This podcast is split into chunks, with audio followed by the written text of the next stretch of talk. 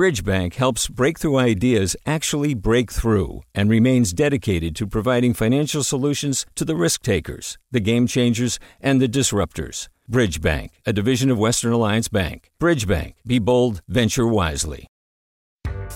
Hi there, I'm Rund Abdelfatah from Throughline. If you're listening to this podcast, you know that KQED produces exceptional storytelling that keeps you informed, inspired, and entertained. Their podcasts cover issues from your neighborhood to the entire country and everything in between. Support this work today. You can help us continue to bring quality podcasts to your ears. Just head to donate.kqed.org slash podcast. That's donate.kqed.org slash podcast. from KQED.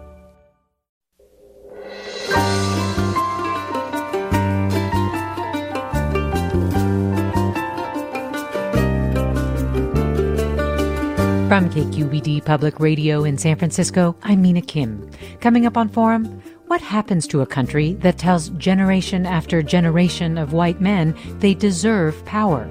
That's the question bestselling author Ijeoma Oluo poses in her new book, Mediocre The Dangerous Legacy of White Male America. Through a wide ranging cultural history, Oluo finds that white male supremacy has had devastating consequences on all of us, including white men themselves. She joins us to talk about forging a different path. Ijeoma Oluo, next on Forum, after this news.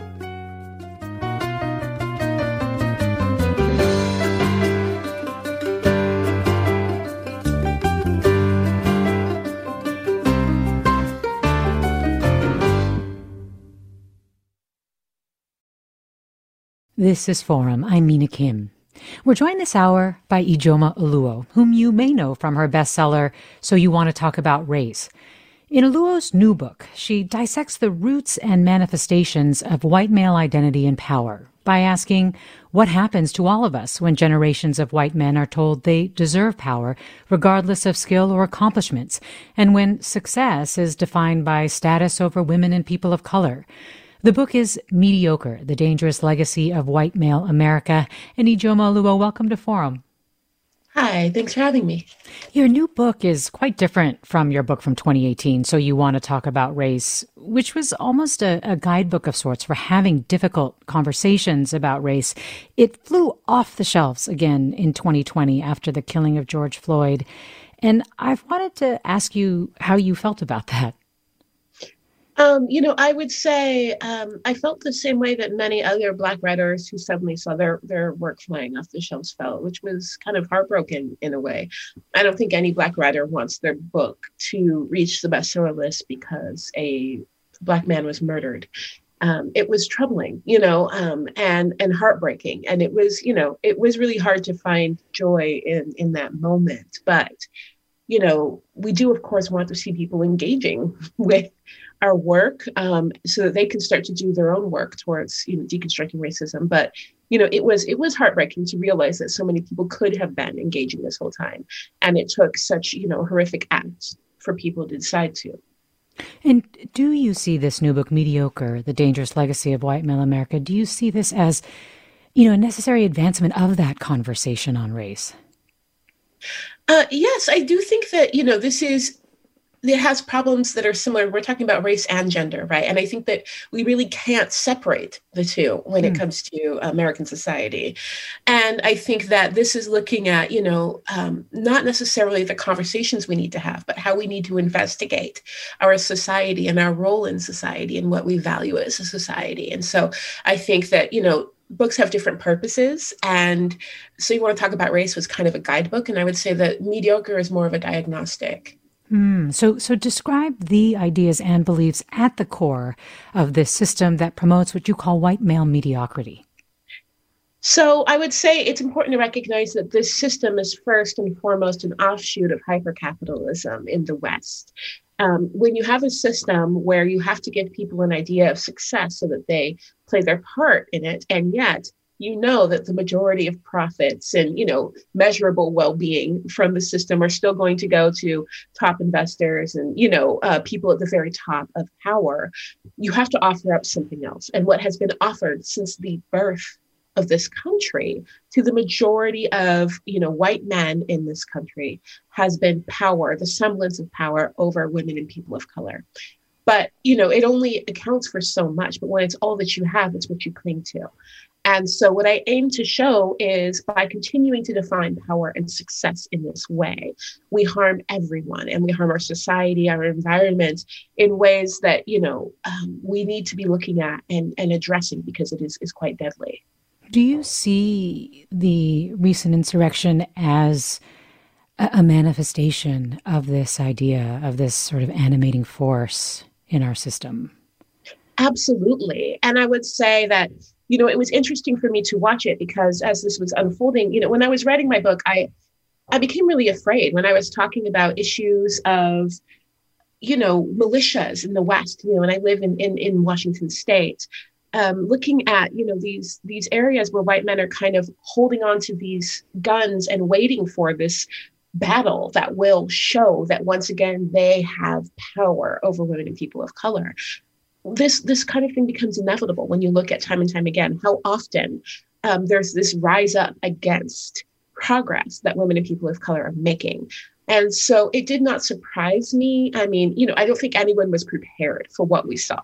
But it, when in looking at our history it didn't surprise me because i've had this sense of foreboding and this kind of general panic and saying why aren't we looking at this and addressing this? It is going to erupt violently. And i and i don't think this will be the last time we see it either yeah, one of the things that made me think of that was just reading about how one of the things that this creates this sense of deserving power, you know, wealth, status, regardless of, of whether or not you deserve it, whether or not you have skill or talent, that, that it creates a, a deep sense of entitlement that's divorced from, from merit, but a deep sense of entitlement that, you know, felt like it, it took a really brutal form in that insurrection. But I'm also struck by the fact that you you talk about you know varying degrees of this. You you've talked before about how sort of overt you know racist or gendered violence you know while horrific is not necessarily the biggest force or the biggest issue. It, it's rather the way that we all play a role in reinforcing a system of white male supremacy. Indeed. And I think it's important to recognize that this violent is violence is really an enforcement of the status quo that acts in, you know, everyday ways to really harm women and people of color and white men themselves. And so it's not the violence is not the end of itself, right? It is to get things back to a place where everyday systems kind of reinforce white male power at the expense of women and people of color. And so we see these everyday systems in our workplaces, in our local government, in our schools, um, and we see the cost of you know the idea that things will never be built to consider uh, women and people of color first and foremost that you know we will our skills and our talents will never be rewarded because even a simple promotion can threaten the identity of white men in an office space. And so it is you know there are so many different ways and so many different impacts to us day in and day out whether it impacts our ability to feed our family to feel safe walking down the street you know to um, have political representation. That is actually what the violence seeks to reinforce the idea that you know the best jobs will always go to white men that the security you know income security will go to white men that the best neighborhoods will be will have be for white men and their families you know that any political power social power will be reserved for white men that our media will reflect the needs of white men. And any threat to that is where we see the violence but the violence that you know is impacting our ability to go through the world is that actual day-to-day system it's interesting too. The reinforcement of that ideal can also be among people who are saying that they they support the dismantling of it. I mean, I was struck by your analysis of you know so-called feminists of the early 1900s. Right? You described Max Max Eastman and, and Floyd Dell, you know, saying that they were all for feminism, and then it really being centered on on a desire not to have to be financially responsible for women. Yeah, and it's it's amazing to me, you know, I think looking at that when when I when I kind of stumbled upon these two men, um, it was just there was this little anecdote in some of my research, and I was like, gosh, these guys sound familiar. You know, I, I've met these guys and I needed to know more and and delved into it. And that's really the response I've been getting from so many women going, you know, I feel like I, you know, at a at a rally, I run into this guy all of the time who who really was promised that he wouldn't have to do anything and he would be the first to be rewarded rewarded for his minimal effort. And when he wasn't, you know, kind of became this destructive force within a movement.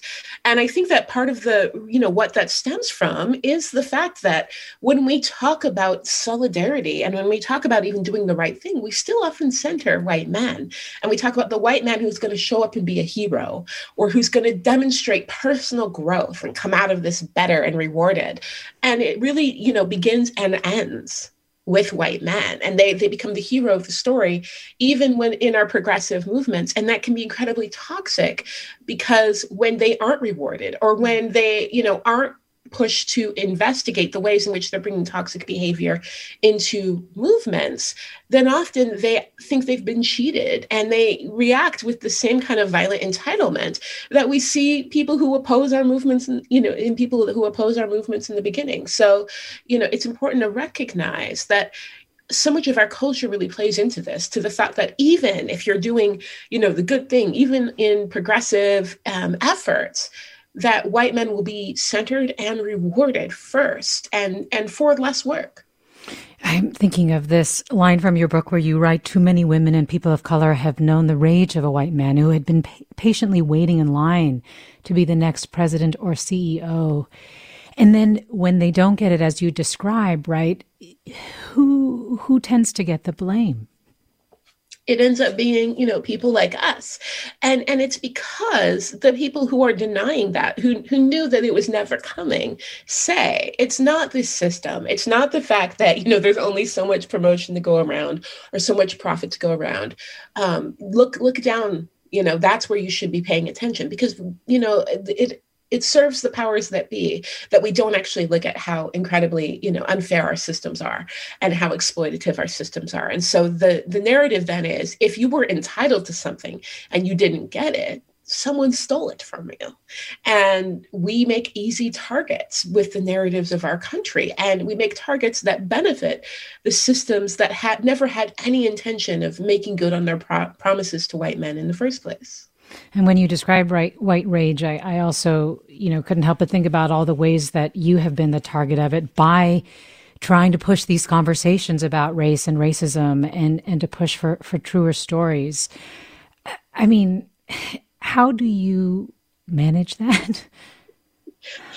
Sometimes not well, you know, I would say. Um, you would hope you know there's times i'm like can i just take a break can can i get through the pandemic please you know without this um, it would be lovely if all of the other ways in which white supremacy comes for black women in this country took a pause if if let's say i was going to be getting threats at my house right um, so sometimes I don't deal with it well. I, I mean, I, I, I don't even know what well means. I'm a human being, right? And and no one wants to live under that sort of stress. But you know also i have i have a loving support system and i do have the plat you know the privilege of platform. One thing i've been aware of doing this work you know i started doing i started doing this work after trayvon martin was murdered. And he was not doing anything other than existing in a space that you know was inconvenient and threatening to whiteness. And so what i remember is is that i'm doing this work because i'm inherently unsafe no matter what. And if i were to stop doing this work i would still be unsafe. And and the best chance i have is to continue to speak out and try to change our systems because i could stop doing this work today and you know try to argue with a police officer and end up dead right? I could stop doing this work today and you know reject a, a, white man's offer on the street and end up abused. And i would be unsafe. So you know for me that's why i do the work. Well more with you jomo Oluo after the break. Stay with us. I'm mina kim.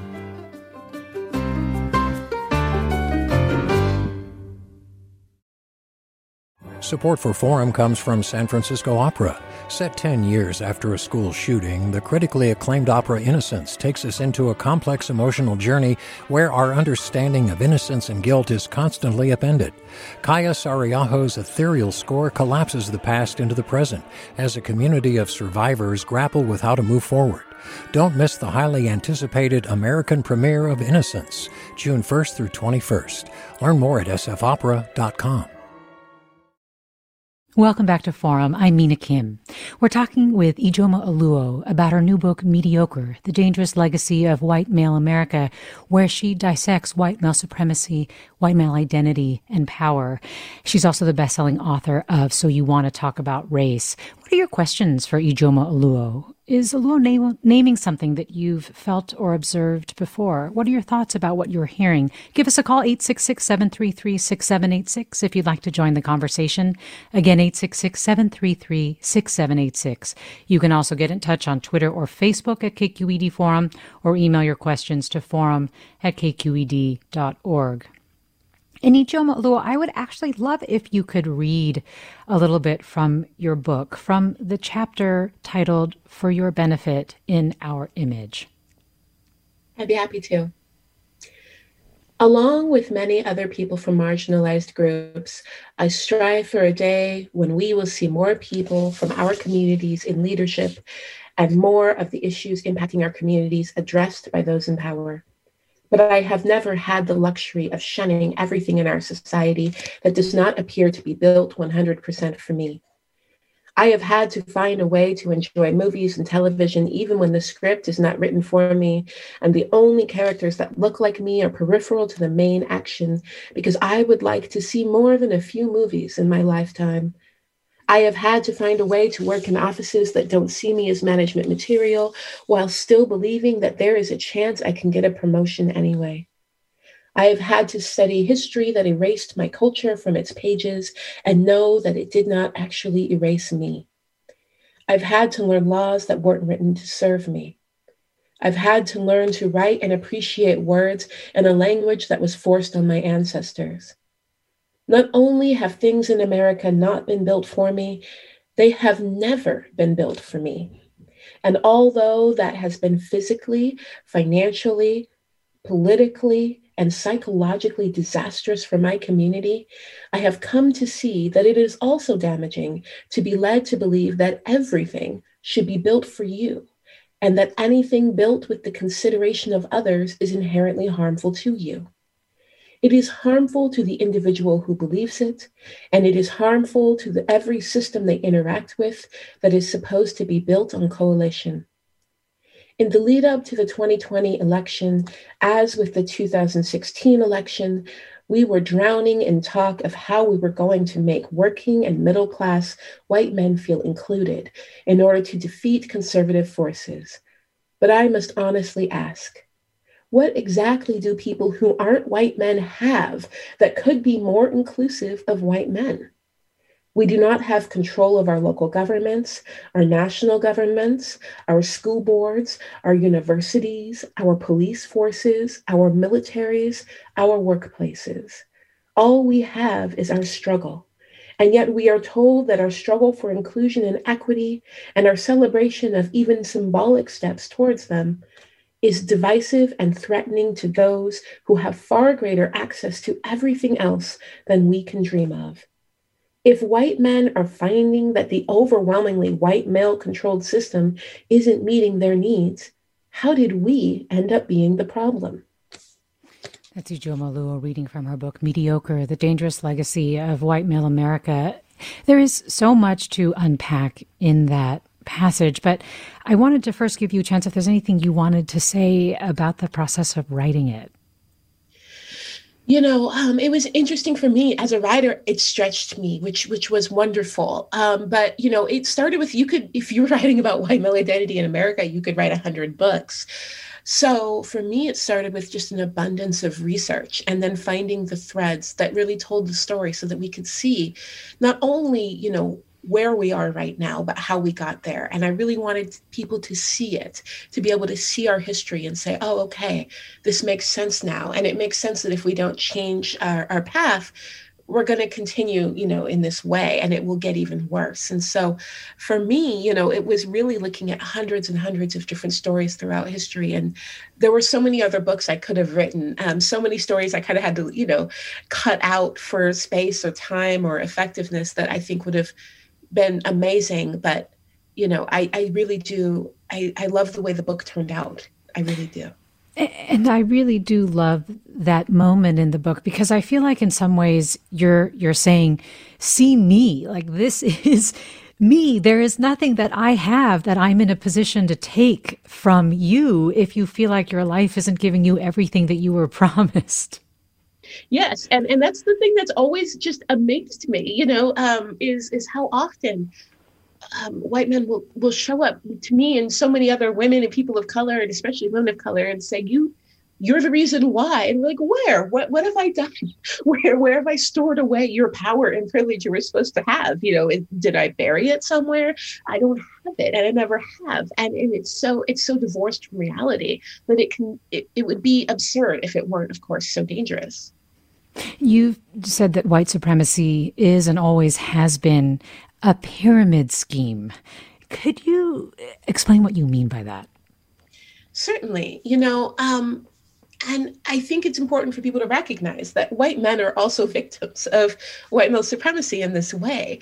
When, when I talk about hypercapitalism and I talk about that we have a system that pretty much guarantees that you know the vast majority of riches and power to be gained from our system has already been taken before the average white man gets a paycheck then what it means is you have to sell them something else and you have to say, buy into this, work hard at this system, and you will get a payout. It's coming. And and play your part and make sure that other people are playing their part as well. And make sure that you're checking on the people who are supposed to be below you and make sure they stay there. So that way you'll be rewarded and you're never going to be. And it really is a pyramid scheme with which you've sold out your own labor, you've sold out your community, you've sold out women and people of color for this idea that, you know, every, so many white men I know think that they're just millionaires and billionaires in waiting. And it's not coming. And you've spent all this time and energy upholding a system that was really conning you. And, and it's damaging.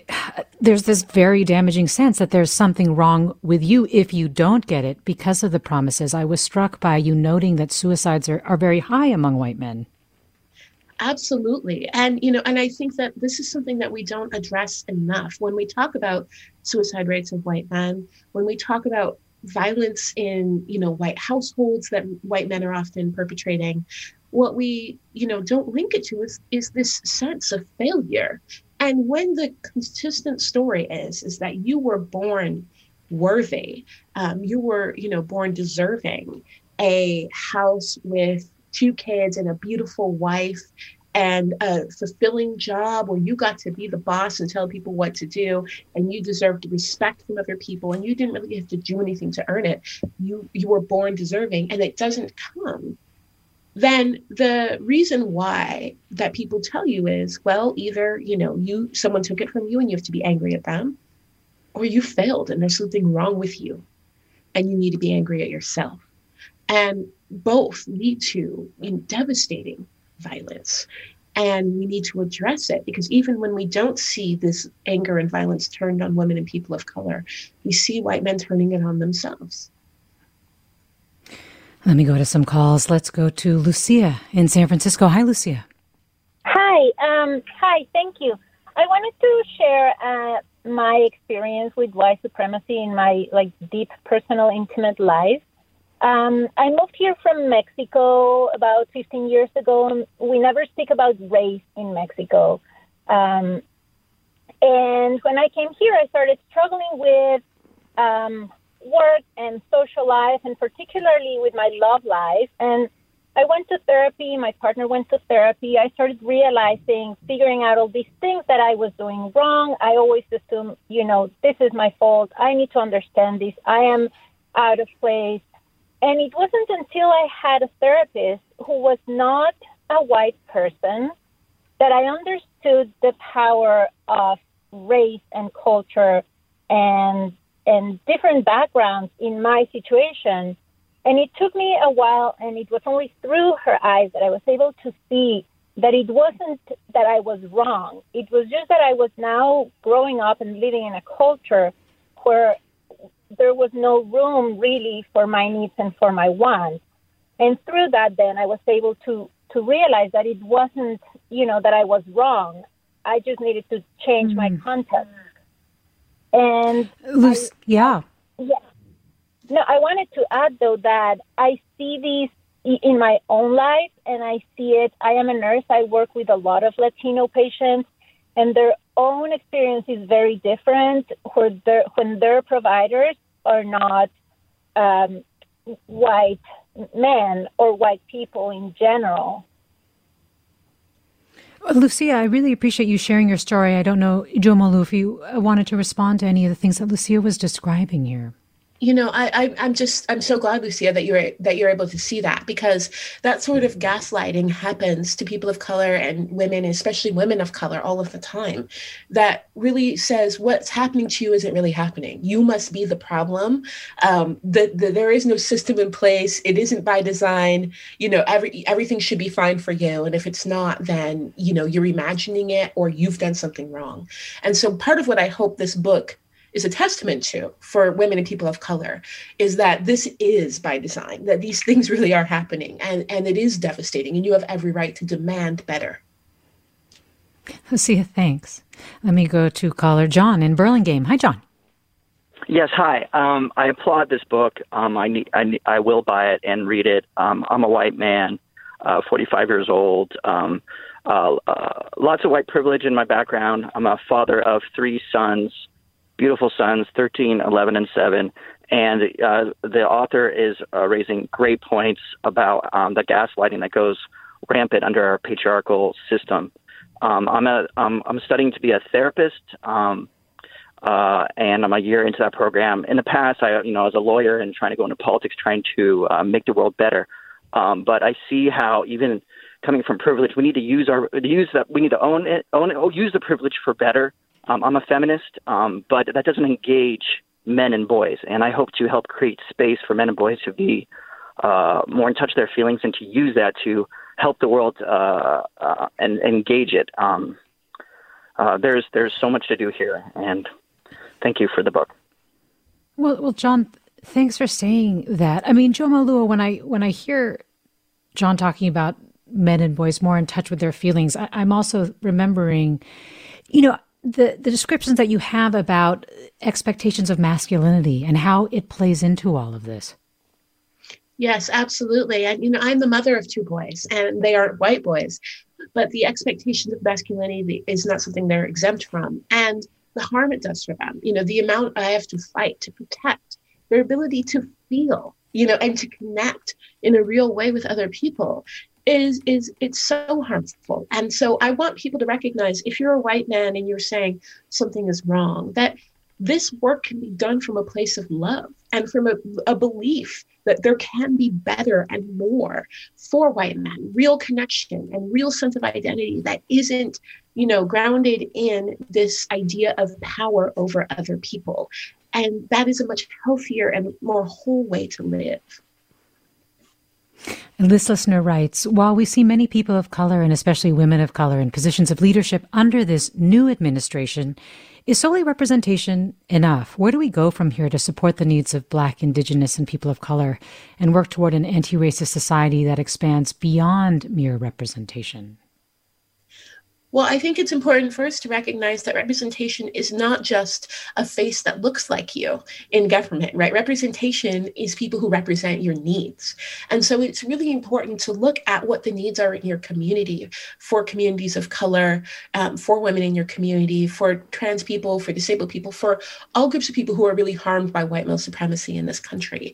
And say real representation means that what are activists in our neighborhoods, you know, what are what our parents of color in our schools are saying they need is being supported and we're seeing change. So that's really where i want people to listen. I want people not to to look at just do we have a a black face or a brown face in our government, but are we enabling the leaders that we elect with our own actions to be able to put forth systemic changes that mm. will, you know, improve our lives? And are we having these conversations in our workplaces, in our schools, in our churches to really make change where it matters?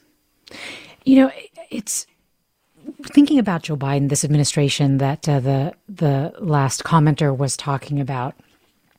One of the things that I've been thinking about is, you know, Trump represented such a retrenchment, right? That in many ways it's made Biden someone who is viewed as real progress. And I can understand how it can be viewed that way because of what we've been through. And and yes, he is appointing um, people of color, and he is running an administration that looks very, very different from the previous administration that we've had. But and also, at the same time, you know, we, we have sort of gone back to this idea of who should hold power in in in a way where we're trying to appease broadly, right, an electorate that views white males as the people who should be in power. So it makes me wonder, like, are we in a loop or are we on a track that's that's truly moving forward, that's truly making progress around these ideas that you're trying to address, around this system that you're trying to dismantle? You know, what where I look at this is every day we have opportunity, right? Um, and whether we rise to that opportunity is the question to ask. I mean, right now, all that, you know, what the administration is doing, which is important, and I'm not trying to undercut it, is undoing some of the more egregious harm that the previous administration did. But I started my work under Obama, right? There were things that needed to be done before the last administration came in and really tried to entrench this uber violent, you know, white male supremacy in this country. Um, there was still so much that needed to be done. So the question is, is do we rise to this opportunity or do we let it stay at basics or just unwinding some of the worst harm that was added on to, you know, the harm that was already crushing uh, women and people of color in this country. And so it's about what we do with the opportunity and whether or not we ourselves demand more and, and really look at it and say, you know what? We're not going to keep centering white men at the expense of women and people of color. And maybe we will not build coalition with people who who define power by harming women and people of color. That there is no coalition really to be found that doesn't sacrifice women and people of color. And so we're not going to do that. And that's you know it's whether we decide to do that. And i'd say it's too early to tell whether we are well, we're talking with Ijeoma Oluo about her new book, Mediocre, The Dangerous Legacy of White Male America. She's also author of the best-selling book, So You Want to Talk About Race. Join the conversation by calling 866-733-6786. Again, 866-733-6786. You can also get in touch on Twitter or Facebook. We're at KQED Forum or email your questions to forum at kqed.org. What are your questions for Ijeoma Oluo? Is she naming something that you felt or observed before? Noel asks, How are we supposed to reassure white men that sharing power and recognition with the rest of us is not a zero sum game? We're about to come up on a break, but we can start your answer here and, and get more into it afterwards. But what are your thoughts on what she's asking? you know, I would start by saying I really have little interest in doing that. Um, I think that white men can discover it when they don't, you know, when when the world doesn't end.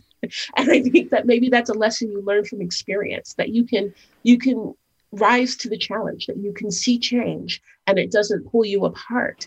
I think that this idea that we have to wait for white men to sign on to the change that we need to save the lives of people of color in this country, to, you know, give full citizenship and equity to women and people of color in this country is an reinforcement of white male supremacy.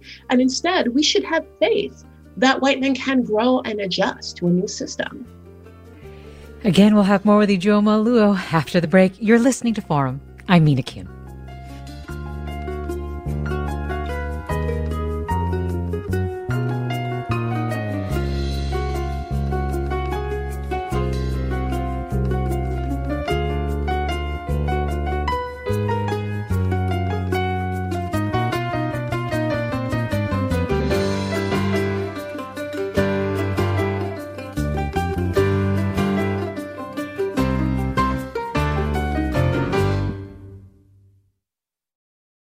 We've all got those parts of our house where the internet just won't go. Well, if you had wall to wall Wi Fi from Xfinity, you could worry less about dead spots. Because with wall to wall Wi Fi from Xfinity, you get fast speeds, reliable connection in every room, and power for all of your devices, even when everyone's online. That's wall to wall Wi Fi only with Xfinity. Restrictions apply, not available in all areas, actual speeds vary. You're listening to Forum. I'm Mina Kim. Ijeoma Oluo finds that white male supremacy has had devastating consequences on all of us, including white men, and she joins us to talk about forging a different path. Her book is Mediocre The Dangerous Legacy of White Male America. And you can join the conversation by calling 866 733 6786. Again, 866 733 6786. You can also get in touch on Twitter or Facebook at KQED Forum or email your questions or thoughts to forum at kqed.org. And let me go to Susie in Alameda. Hi, Susie. Hi. My um, comment is I really appreciate the author putting the phrase out there women and people of color because that is the essence of what our problem has been. That's the suppressed segments of this society. And we have so many brilliant women that aren't speaking out and speaking up for the fact that we women are also part of the problem. We white women, I'm a white woman. We're part of the problem. We don't speak out against this. We put up with a lot. And um, you know, even when we raise our sons, it's like heaven forbid if they show any sensitivity, you know, toward women or toward people of color because it bucks the system. So. I hmm. just congratulate her on putting that phrase out there. I think it's way more powerful than Black Lives Matter because um, it's about women and all people of color that we need to we get we need to get our voices heard and to make some changes. I appreciate John, the fellow who's becoming a therapist, calling and saying he's raising sons and he also gets it. He totally gets it that mm-hmm. this is where the changes need to be made. And well, I Susie, just applaud this author tremendously. Susie, some of what you're saying is being echoed in this comment from Jim, who writes Can your guest comment on how white women empower white men in their racist views? Why do so many women contribute to this dysfunction? Ijeoma Oluo? Hi, um, yeah, I, I, would say there's a couple of things I, I want to say. It is really important when we recognize that um, white male supremacy impacts so many people, but there is a special devastation in the ways in which it has impacted Black people and Indigenous peoples in this country. And we can't ignore that. We can't ignore the extreme violence that falls upon these populations. And so Black Lives Matter is just, you know, an acknowledgement of that and that, you know, we need to matter in our systems. And so I, I do not in any way seek to discount that and the importance of that. And it has been very important to my work.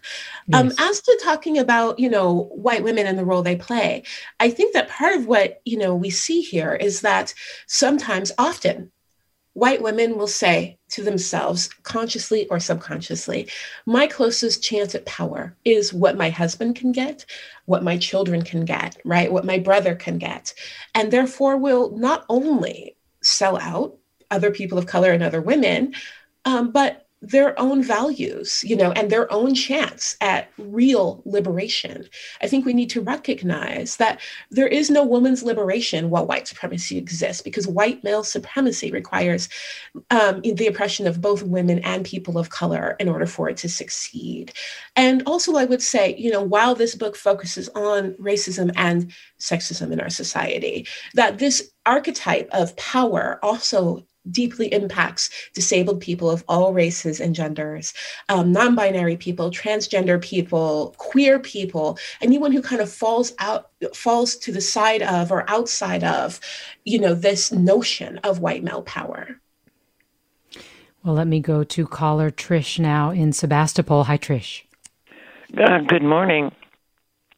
I'm just wondering if if the author could please elaborate for me on the dangers that she refers to in the title of her book. Yes. You know, we did start talking a little bit, Ijeoma, about sort of the aggression as a manifestation, the blame, or needing to, to look at other people to blame for the reason that you're not getting what it is that you've been told that you deserve. But I am wondering if you want to underline a few more sort of manifestations of this system, in addition to the way that it harms white men, which we talked about too. But but there are so many that you talk about in your book. Yeah, absolutely. And and I would say, you know, the book talks about, you know, many different areas of our society. We talk about harm to the environment and the idea of, you know, when we consistently put down this notion that white men are masters of their domain, um, and you know that everything, including the land and the animals and the people on the land, are theirs to control and use at their at their whim. We see devastation of the environment. We see the harm done in education systems built to maintain, you know, white male power power. We see harm done in our government. We see harm in our workplaces that consistently undervalues and undercuts and excludes women and people of color and the ineffective the ineffectiveness of our definitions of corporate power the way we assign it to white men and how often that can really you know lead to the demise of corporations that cost many people their jobs you know there are just so many areas in our society with which we see this phenomenon doing great harm to a lot of people i mean one of the things that you talk about is is sort of the lack of incentive to to really take hard positions because of fear of losing this power that is so fragile when you start to unpack what it really is right and and i'm thinking about the examples i mean we have countless present day examples now of, of republican enablers of trump for example and his rigged election lie um, who, who get to ma- who incited an insurrection right who get to maintain political power you talk about joe biden waffling on his support of busing. I mean, can you just talk about the broader consequences of that?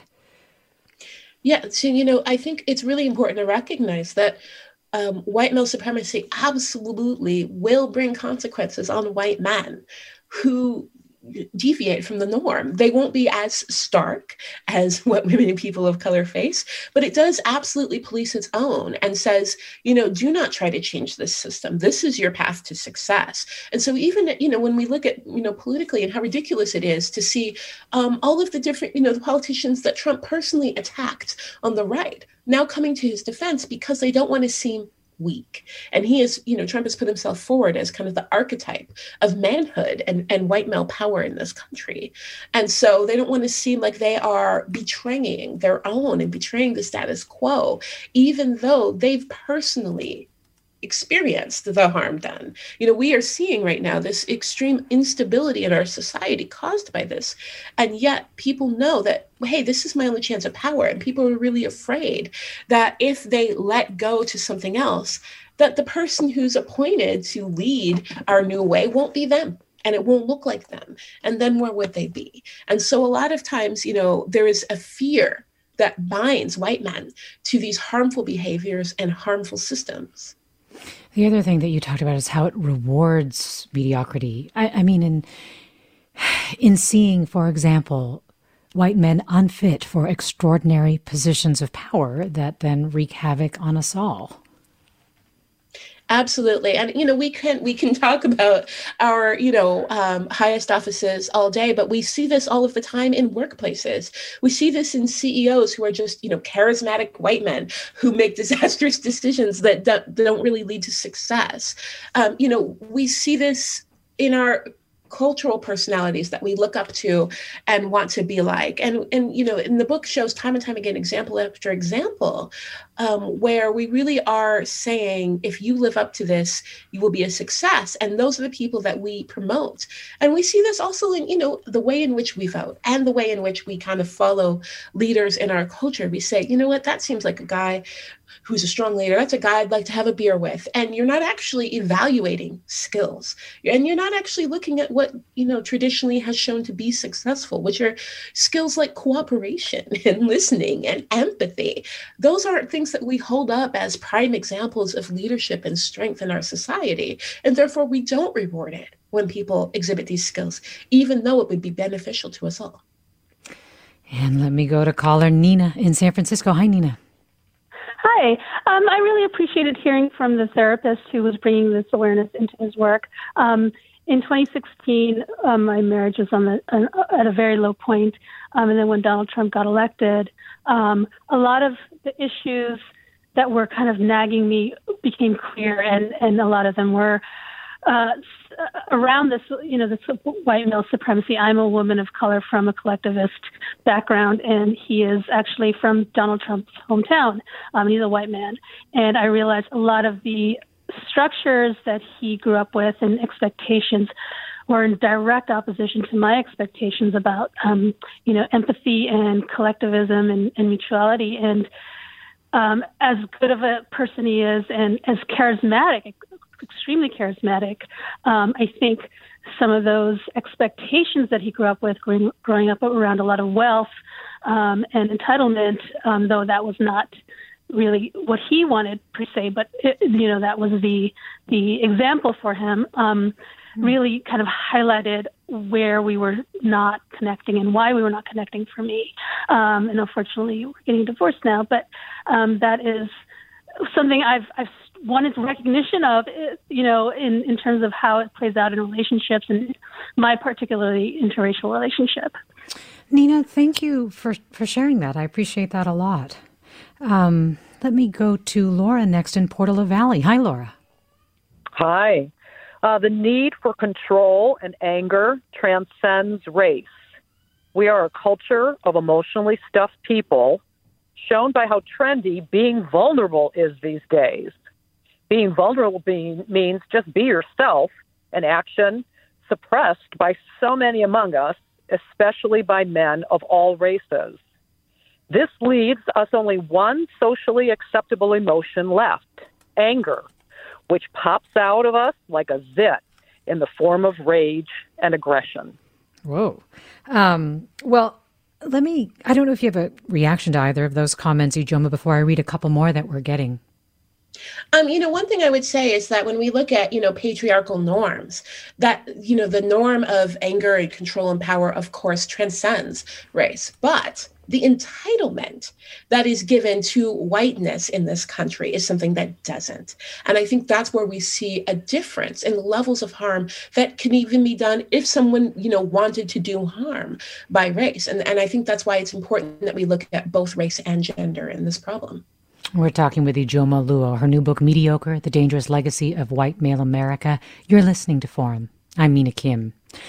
Mike writes, Great discussion. I'm a white guy, dad of two sons. Author is spot on. My observation from experience we're operating under a system that requires women and people of color to stick their necks out to reform our racist systems. Until white men and other of the most privileged are willing to step forward, take risks, acknowledge that this is a problem for white people to make right, we won't be able to move forward. I want to couple this comment with actually another listener's comment. AJ writes, this is so insightful, and yet I am at a loss for how to share these insights to those who don't experience them. I find that people place the onus on the person experiencing the bias and absolve themselves from their own role in the discrimination. I really cannot see how to convey these ideas to people who most need to understand, even to those who would otherwise be receptive. Any thoughts for AJ? Yeah. Yeah, that's a great question you know um, and and I, I get that. I get that people get stuck on that. And i would say there's a couple of things. One um, you know it isn't necessarily your obligation if you're a woman or person of color to win other people over because the information is out there. It's not just books. There's you know people have been talking about this for a long time. But we have relationships with people. We are in community with people with white men that we care about. And you know white men who may get some things wrong but don't know what to do. And one tip that i recommend is to look at and, and to imagine for yourself what change would actually look like and offer up that that image. Because what we often see is a lack of imagination. We've been told that this is the only system we can have. This is the only way we can define power and success in this system. in this society. And what we need to do is start imagining new realities and then look systemically and say, what's stopping us systemically from doing it and make that change. That change doesn't actually require everyone to sign on. There are enough women and people of color who know that something is wrong, that if we can come together about systemic change, we can actually make some. But then also we can offer that up relation relationship wise and say, you know, this workplace could look like this and offer up that vision. My relationship to you could look like this. This church could look like this. This is what it would look like if we were to let these harmful norms go and come together. This is what I imagine we could all accomplish together. I think we have to start telling that story and we need to get people to sign on and we need to lead by example of how we ourselves have investigated where we've ha- upheld these harmful behaviors and are letting it go so that other people can see. You know, I used to vote this way. I used to engage with media this way. I used to look to these people in meetings or talk over people in these spaces. Um, this is where I used to spend my money. And now I know where I've been upholding harmful systems and I'm making different choices. Would you like to join me? You know, Bonnie writes, I'm worried about backlash, violence of white male power structures. How can we protect our meager gains and make progress as a united group, women, people of color, against white male supremacy? That is such a valid fear. And, and I think if there's one thing that's clear in reading my book, is the backlash exists and, and is inevitable. It will happen. So the question then is um, one, you know, how can we minimize its impact? And I'd say, you know, we do that by being prepared and knowing it's coming and working systemically to minimize the power that it has over us, right? So looking at, you know, I could have easily seen, and I think a lot of us could have seen that there was a huge chance of uprising around you know the inauguration right? That is a backlash against white men feeling like they had lost power. We could have been more prepared for that. We're having so many discussions around that. But we can also be prepared if a woman is being promoted in an office. We we have so many studies showing how white men react when a woman or a person of color gets a, a big promotion in a workspace. You prepare the space and you say what can we do to minimize the impact? But also we have to you know recognize it's coming and really affirm our dedication to pushing through. There is nothing we can do that will make white men less threatened by progress other than getting them to live through the progress and realize that they survived and it didn't actually ruin their lives.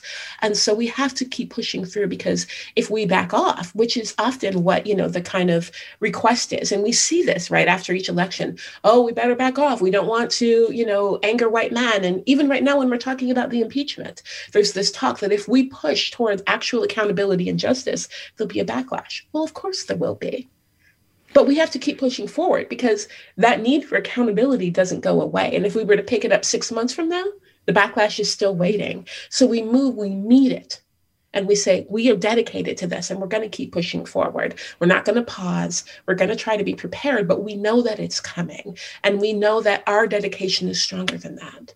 I think in a lot of ways you're you're answering a question that I had when I read an interview that you gave to the Washington Post where you said you recognize that white supremacy will outlive you. And, and I couldn't help but wonder, you know, like how do you how do you define success then? Like what will it look like before, you know, the end of our days as women of color? You know, I think that it's important to recognize that there are two interesting things that happen when we talk about white male power and when we talk about women and people of color and especially especially people of color. Is that white men get to be individuals, right? Every white man who participates in a harmful system is treated like an individual. We talk about his potential, his growth, his, you know, chance to, you know, for redemption. And yet women and people of color don't get to exist as individuals. We we are just a blanket story but we are individuals who are worthy of respect and love and safety. And this means that even though white supremacy will outlive me, part of how I affirm that my life matters, that Black lives matter, you know, that we are human beings, that women and people of color are human beings of fundamental worth, is by saying that every progress we can make that improves the individual stories of women and people of color in this country is worthwhile. And we have to find victory in where we create room to thrive and grow as a society, and that each of us are worthy. And so it is not just about the collective, it is about our individual value as human beings. Ijeoma Oluo, thank you for your book, and thank you for talking with us today. Thank you. It was a pleasure. It's called Mediocre The Dangerous Legacy of White Male America. Thanks to Ariana Prel for producing this segment and to our listeners for their thoughts and stories. I'm Mina Kim. You're listening to Forum. Funds for the production of Forum are provided by the members of KQED Public Radio and the Germanacos Foundation and the Generosity Foundation. Support for Forum comes from San Francisco Opera. Set 10 years after a school shooting, the critically acclaimed opera Innocence takes us into a complex emotional journey where our understanding of innocence and guilt is constantly upended. Kaija Saariaho's ethereal score collapses the past into the present as a community of survivors grapple with how to move forward. Don't miss the highly anticipated American premiere of Innocence, June 1st through 21st. Learn more at sfopera.com. We've all got those parts of our house where the internet just won't go. Well, if you had wall to wall Wi Fi from Xfinity, you could worry less about dead spots. Because with wall to wall Wi Fi from Xfinity, you get fast speeds, reliable connection in every room, and power for all of your devices, even when everyone's online. That's wall to wall Wi Fi only with Xfinity. Restrictions apply, not available in all areas, actual speeds vary all over the country. We need to improve reading in Wisconsin. Schools are changing the way they teach reading. I'm calling for a renewed focus on literacy. We have gotten this wrong in New York and all across the nation.